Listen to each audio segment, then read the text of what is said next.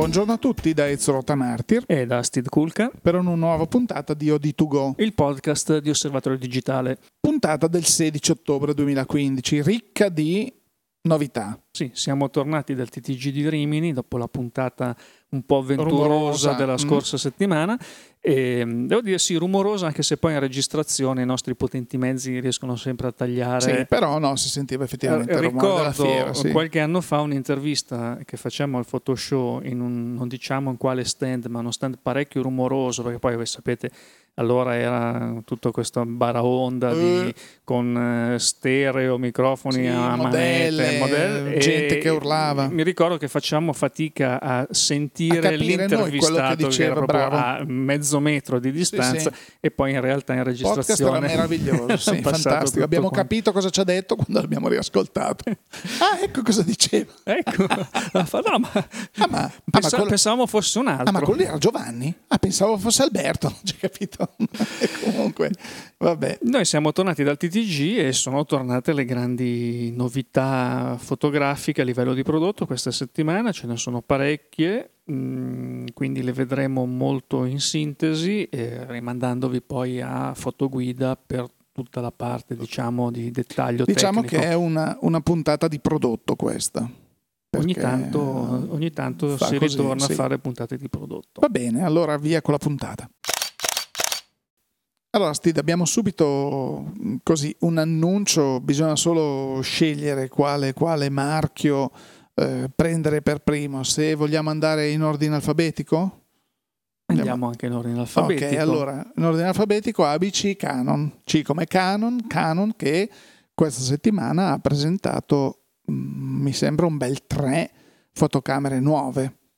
Sì, ha presentato beh, innanzitutto mm, una nuova mirrorless eh, Beh, qualche, nuova, qualche mese parola fa. grossa. Eh sì, beh, è, è, nuova nel senso che allarga un pochino eh, nel, nel, micro eh, segmento mirrorless eh, di Canon che insomma dopo sì, le, eh, diciamo subito che la voce del mercato è Canon nelle mirrorless non ci crede e allora invece adesso sembra crederci perché dopo l'avvento della M, la terza generazione della M, adesso presenta un'altra M che si chiama M10. M10, sì, M10 che è una M3 eh, un pochino più easy, nel senso che la risoluzione è passata da 24 a 18 megapixel, manca la possibilità di eh, collegare il, il, mirino elettronico opzionale, ma poi fondamentalmente insomma, la macchina è, è, la stessa, a un prezzo inferiore perché poi M10 più sono alti i numeri in casa Canon, come ci hanno abituato, eh, come esatto. ci hanno abituato e, e più eh, è basso, diciamo, più entry level eh, la macchina. E questo è il, diciamo che conferma, è un piccolo passo eh, lungo questa strada che era stata confermata da Canon dopo gli esperimenti abbastanza sfortunati della M originale della M2 che poi era rimasta mh, limitata Solo al, al Giappone, Giappone sì l'estremo oriente, con la M3 avevano deciso di insomma, riprovarci in maniera un pochino più convinta e la M10 non è altro che, diciamo, dal mio punto di vista, un po' una mossa di marketing. Nel è senso un downsizing, da... diciamo, dello stesso prodotto per, esatto, per andare coprire... ad occupare magari una fascia di prezzo un pochino più bassa rispetto ai 700 euro della, della M3, insomma, esattamente, corpo. Esattamente, perché poi nel marketing occorre sempre presidiare quelle fasce di prezzo per ogni categoria di prodotti. E poi è stato presentato contestualmente. Beh, scusami, in questo prego. Canon è bravissima perché comunque mi sembra che presidi tutte le fasce Canon, di mercato. Lei ovviamente può permettersi di fare questo tipo di mosse. Quindi dicevi che ci sono altri annunci invece che vanno eh, è stato presentato contestualmente questo obiettivo 1545 con attacco EFM, che è l'attacco proprio di queste certo. mirrorless che ricordiamo montano un sensore APS-C e, ed è il quinto obiettivo della serie. Poi ovviamente è sempre possibile montare eh, gli obiettivi FFS, chiaramente con, con l'adattatore, l'adattatore sì. uscendo però mh, dai vantaggi di praticità dimensionale che le mirrorless di questo genere eh, offrono o dovrebbero offrire. E, praticità dimensionale che invece non manca eh, nelle altre due fotocamere presentate da Canon in settimana, che sono la G5X e la G9X.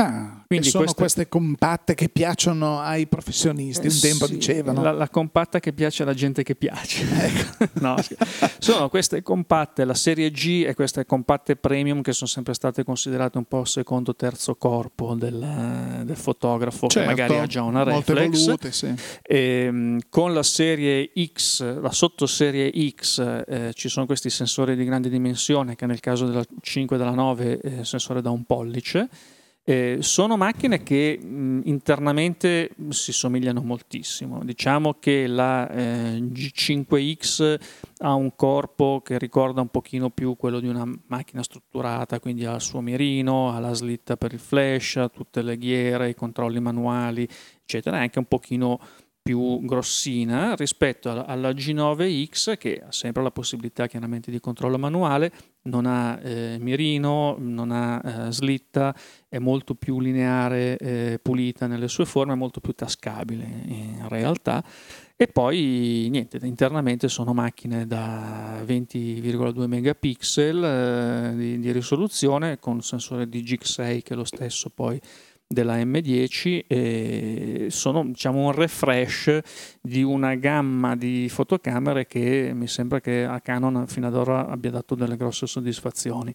Eh, credo di sì, perché comunque anche con, non dimentichiamo che prima dell'estate avevano presentato la G3X, che era una macchina strepitosa perché in questo corpo eh, aveva un obiettivo, cioè aveva A un obiettivo 25x quindi che ci porta dal 24 mm fino al 600, eh, quindi tutto in una compatta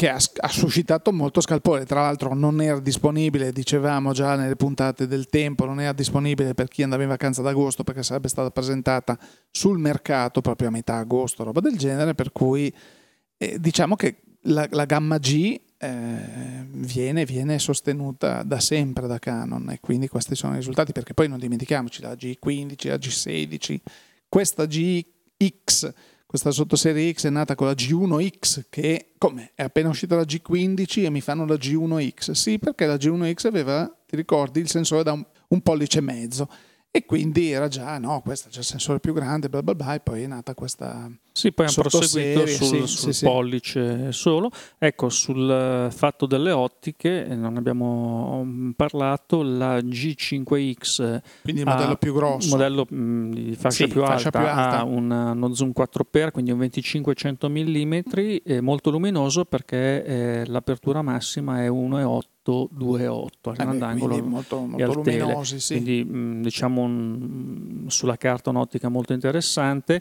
la G9X invece è un 28-80 mm quindi più tranquillo con ehm, un'apertura massima che va da 2.0 a 4.9 quindi, quindi è già più tradizionale, questo, insomma, per questo tipo di macchina. Sì, e poi hanno wifi, NFC, insomma tutto quello che se, se, se, ci si aspetta diciamo da questo genere di macchine.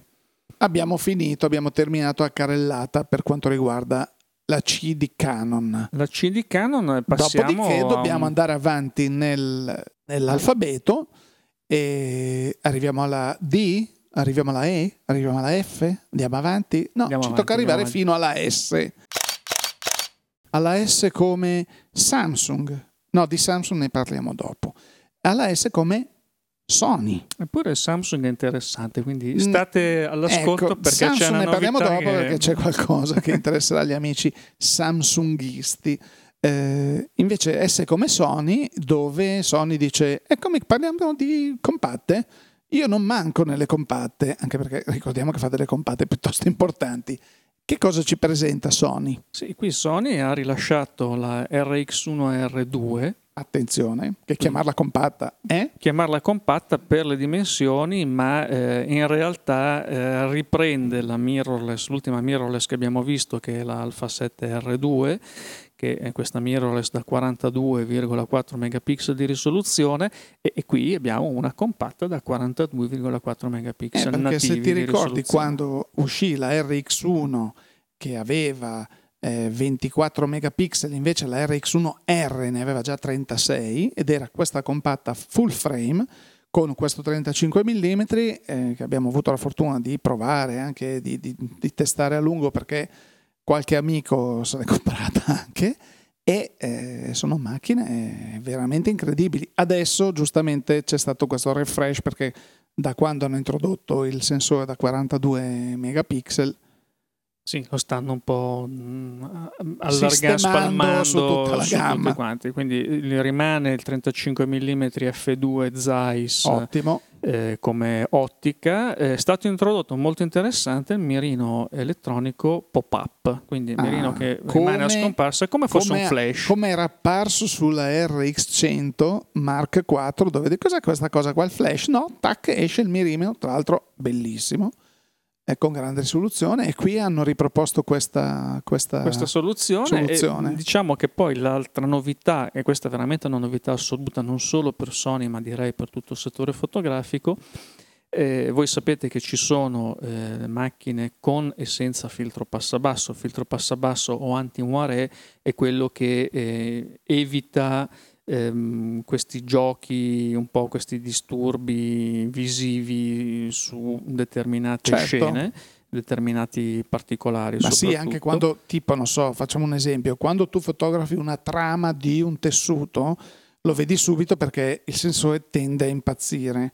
Invece con questo filtro, mh, se la trama, la trama e l'ordito si vede, rimane proprio, viene ripresa in maniera eh, perfetta. Sì, viene ripulito. Non viene, non viene diciamo, eh, così tratto in inganno il sistema sì. elettronico di ripresa. Questo avviene anche per esempio quando si fanno le fotografie agli alberi d'autunno d'inverno, che è un altro caso dove il moiré eh, si sente e uno dice ma allora perché togliere il filtro passabasso? Perché il filtro passabasso è vero, risolve questo problema, ma il suo costo diciamo, è quello di essere un elemento in più sulla catena dell'ottica e quindi diciamo, toglie un pochino di nitidezza e di precisione, di, di croccantezza all'immagine. Ecco. Invece qui questi signori di Sony cosa hanno fatto? Allora, mh, di solito ci sono mh, macchine fotografiche che vengono eh, proposte in versione con e in versione senza. Eh, ricordiamo per esempio la Canon Beh, ma anche 5DS, la stessa, 5DS la stessa RX1 che c'era quella con e senza. Eh, esattamente. E qui loro invece hanno introdotto il primo eh, filtro passabasso ad assetto variabile, nel senso che si può... Eh, c'è e non c'è. C'è non c'è, lo decidi tu. C'è e non c'è e, e c'è un pochino, eh, nel senso che lo puoi disattivare, lo puoi avere in modalità standard oppure in modalità high, cioè quindi con l'effetto Spinto, molto certo, più certo, presente. Eh, presente. Ehm, quindi questo già di per sé eh, è una bella novità, però io quando ho sentito questa cosa il mio primo ragionamento è stato sì, ma eh, di solito tu ti accorgi del muore dopo, dopo, è molto difficile, a parte i casi classici come quello che ricordavi tu, come quello degli alberi, come altri due o tre casi che sono abbastanza... Dove sono subito evidenti, sì. Eclatanti, uno lo, lo, sa prima, si prepara prima, ma normalmente è un po' difficile decidere prima dello scatto, ma metto il filtro non lo metto, se lo metto lo metto con l'effetto più presente o meno. E allora Sony cosa ha fatto? E questo bisogna dargli atto che insomma non sono proprio gli ultimi arrivati. No. Ha detto non c'è problema, noi facciamo una bella funzione di bracketing, quindi come eh, si fa per eh, l'esposizione, per Multipla, l'apertura, certo, per il certo. tempo, le, scatto multiplo, tre scatti con le tre diverse impostazioni. impostazioni. E dopo tu, quando sei mm. pronto e bello, ti scegli Beh, lo scatto sai, questa vuoi. gente, stiamo parlando di Canon e di, e di Sony nello specifico, eh, chi ha qualche anno come noi e ricorda le televisioni, una volta era vietato andare in televisione con degli abiti che avessero tipo so, il principe di Galles, così, perché in televisione veniva uno schifo. Adesso questo problema non c'è più, perché proprio questi signori che hanno sviluppato nel corso degli anni delle telecamere favolose, con dei costi pazzeschi, però permettono una precisione di ripresa che tu puoi avere il, il coso a righe, eh, il principe di Galles, eh, quello che ti piede quello che ti pare e vieni sempre perfetto. Sì, ogni tanto Insomma. si vedevano questi telegiornali sì, che tremavano. tremavano. Cosa succede? È impossibile. Era un po' come l'effetto chroma key di, di esatto, Caccamo, di, di, certe cose, famoso esatto. esatto. personaggio e quindi, di diciamo che così un altro bel prodottino. Prodottino che tra l'altro già qualcuno eh, è, stato, è, stata presentata ieri, l'altro ieri, non mi ricordo questa macchina, e subito qualcuno mi ha detto, ah, però sai che questa macchina qui va in diretta concorrenza con la Leica Q per esempio, perché e costa 1000 euro meno, costa, questa qui costa mi sa 3300, 3200, come la RX1R originale che costava insomma 3300 euro, contro i 3950 della eh, Leica. Leica Q. Perché mi ha detto, eh, però l'HQ gli hanno fatto una, questo è un nostro amico che viaggia in redazione, che è molto tecnico, così trova sempre. Eh? Beh, ha ragione, eh, perché comunque dice, eh, però qua un 2 millesimo l'otturatore, invece qui possiamo arrivare a un 4 millesimo con l'elettronico, qualcosa. Eh? Delle cose pazzesche. Il fatto sta che questa qui, insomma, siamo a 600 euro erotti meno rispetto alla Leica Q ai posteri l'ardua sentenza perché non abbiamo avuto ancora la possibilità di fare una prova intensa sulla Leica Q, quindi poi vedremo insomma. vedremo, ecco una cosa lo dico per quelli che proprio gli esagitati del video non registrano in 4K, quindi ah, fatevene una ragione. Allora...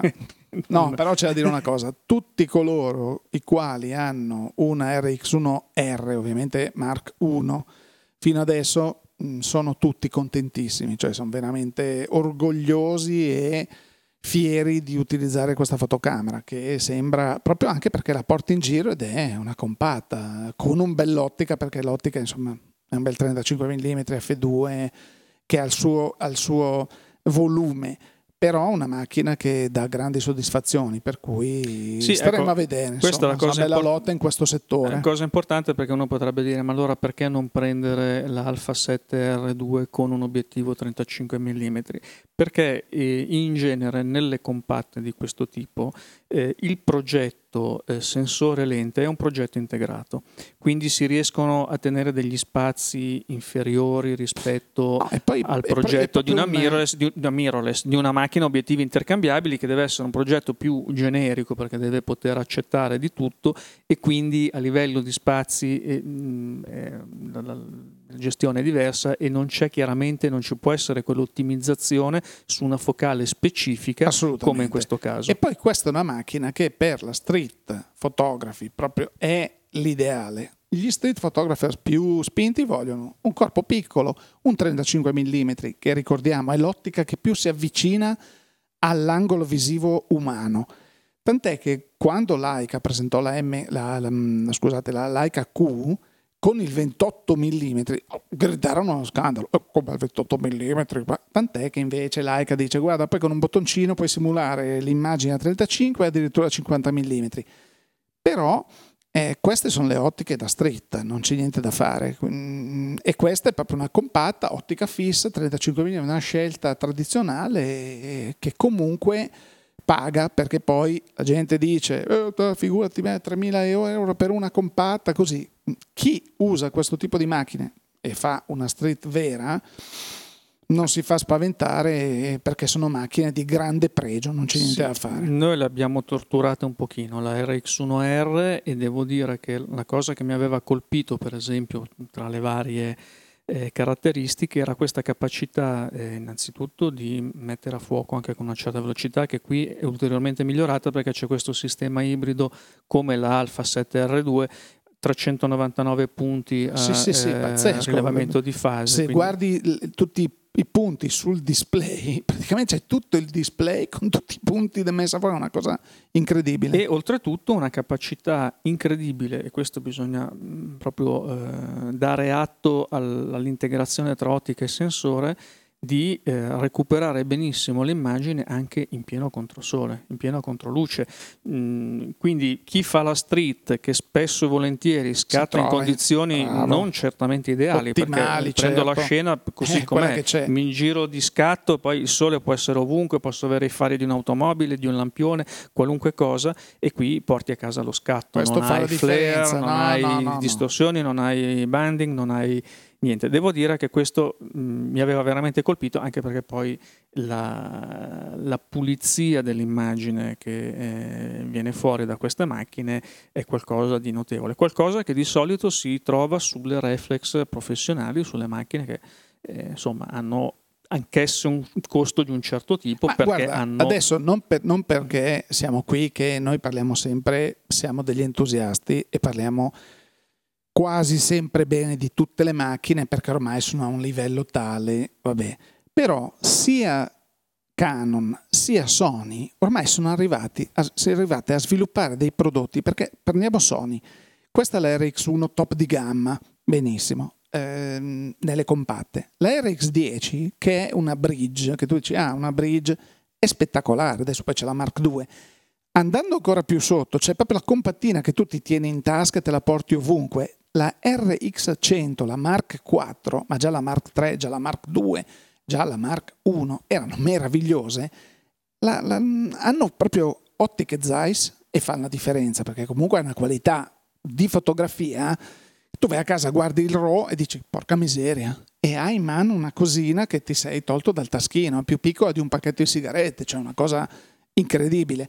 E quindi mm, è proprio lo studio, ottica fissa e sensore, ma studiati proprio da due signori che si chiamano uno Sony e l'altro Zeiss e in combinazione dice mettiamo insieme qualcosa che vada veramente bene e questi sono i risultati. Cioè. Aspettiamo la versione Hasselblad. Eh, non credo. La Asteroid che costa 12.500 euro. Non credo, non credo perché purtroppo stiamo toccando un tasto lì che è un po'... un tasto vedremo. delicatissimo. Vedi, sai quando dici ma chissà se arriviamo alla fine dell'anno? Purtroppo stiamo, stiamo, sì. stiamo dicendo una cosa che può sembrare così eh, oltraggiosa, ma non è lontanissima dal vero. Facendo un passo indietro nell'alfabeto, abbiamo a proposito, abbiamo detto che Sony viene dopo Samsung, no? Samsung non ha fatto un annuncio di prodotto, però ci sono mh, voci che sono più che ragionevoli voci di, così di corridoio che vogliono una politica di Samsung e questa purtroppo ce ne rammarichiamo e che esca dal mercato almeno europeo. Quindi vuol dire che le fotocamere Samsung da qui a Natale, da qui a gennaio non ci saranno più almeno disponibili per il mercato italiano. Voi vi ricordate quando siamo andati a Fotochina, abbiamo visto la NX1, ne abbiamo parlato super bene così, però poi c'erano tante piccole cose che non ci tornavano perché il colosso coreano abbiamo detto, ma se domani il capo in testa della Corea dice, sai che dagli asciugatori si guadagna molto di più che dalle macchine fotografiche, cancelliamo la divisione fotografica. Non è il caso, però in questi colossi, no? Può capitare, dice, ma non è profitable, la, sai che la, la, la divisione imaging non ci interessa più, la chiudiamo. Se tu ti sei comprato tipo un NX1, ottima macchina perché ha dei pregi incredibili, con delle ottiche che hanno bellissime, e poi da domani ti dicono, sai cosa c'è? Addio, e non è una bella cosa. Tant'è che pare che, questo perché? Perché non pare che non abbia incontrato, almeno in Europa, così i favori del pubblico, così come si aspettavano alla casa madre.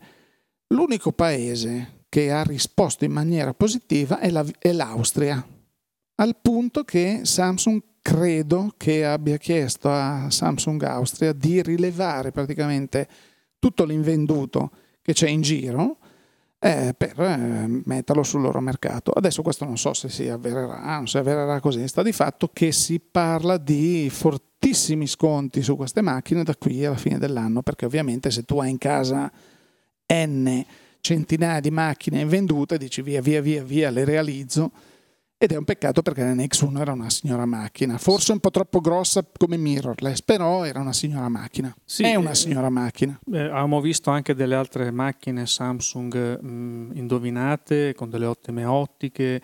Eh, il problema di Samsung è che l'hanno forse scoperto eh, a, a, proprie spese. Eh, il mercato della fotografia è un mercato che richiede una grossa organizzazione anche in termini di post vendita, di assistenza, che non è l'assistenza delle lavatrici, delle asciugatrici, dei condizionatori, eh, funziona diversamente. Il cliente chiaramente è un cliente diverso. Più rompiballe, eh, diciamolo, cioè quello che compra il frigorifero, che si compra il frigorifero da 5.000 euro della Samsung, bellissimo, doppia anta, col display che ti dice guarda che manca il formaggio, la Coca-Cola, ti manca... Ok, però tutto sommato lo porta a casa, lo installa, ci mette dentro la roba, addio. Però vedi, Qui ad esempio, mi è capitato a un amico quest'estate, non aveva un frigorifero Samsung, non so che marca fosse, gli si è guastato eh, non c'è problema, gliel'hanno portato via per vedere se ripararlo o cambiarlo, nel frattempo gli hanno dato un altro frigorifero in sostituzione, eh, perché lì c'è una eh, catena di assistenza rodata nei decenni che funziona così.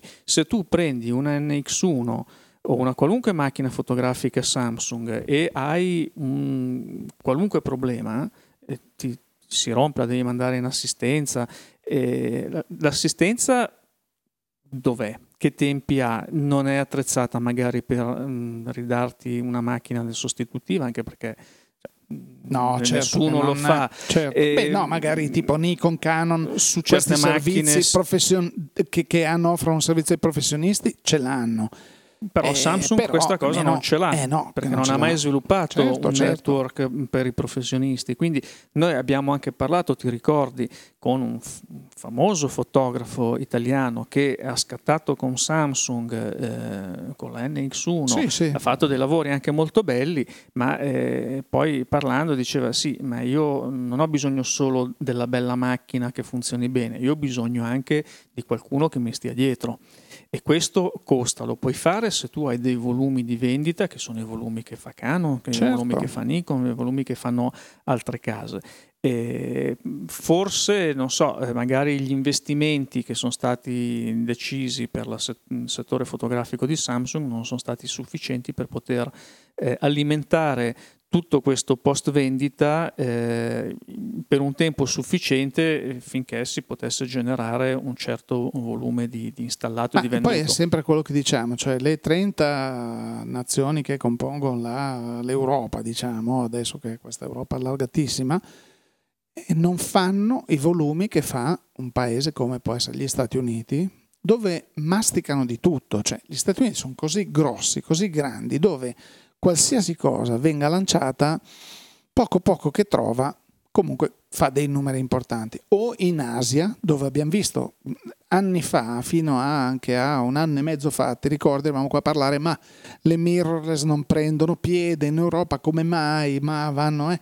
Perché c'era il problema, mm, sono piccole, bla bla bla, però in Asia crescevano negli Stati Uniti cominciavano a crescere e noi siamo arrivati dopo, tant'è che oggi le mirrorless sono una realtà altro che affermata. Però due anni fa eravamo qua a chiederci, ma queste mirrorless vivranno ancora? Andranno? Non si sa. Allo stesso, allo stesso modo, probabilmente mh, Samsung ha avuto un bellissimo riscontro negli Stati Uniti e in Asia e in Europa invece, tant'è che ha deciso di uscire da questo mercato e non è una scelta da poco perché qui si tratta di svariati milioni di, di, di, euro che comunque vengono a mancare, ma evidentemente non c'è, come dicevi tu, tutta un'infrastruttura che possa, che possa sostenere questo mercato in maniera adeguata.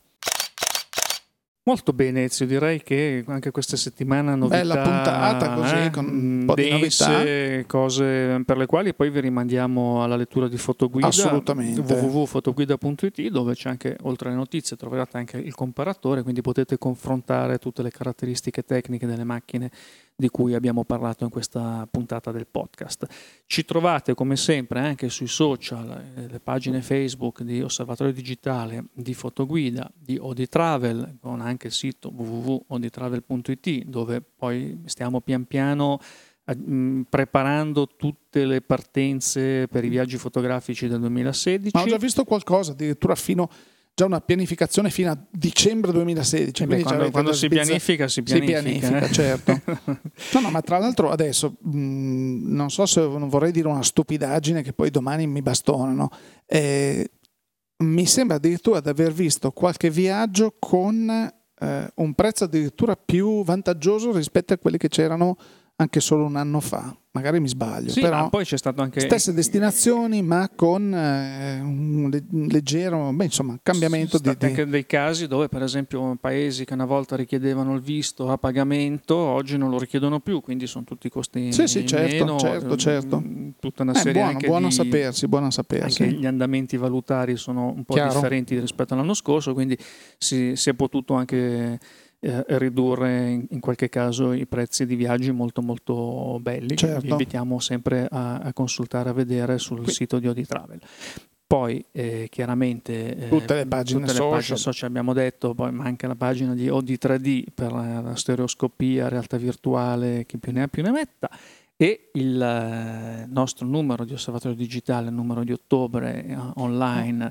www.osservatoriodigitale.it e il nostro podcast settimanale che vi aspetta la prossima settimana quando saremo praticamente alle soglie del Photoshop eh, e non solo perché poi ci saranno altri eventi, li ricorderemo poi nella prossima, prossima puntata.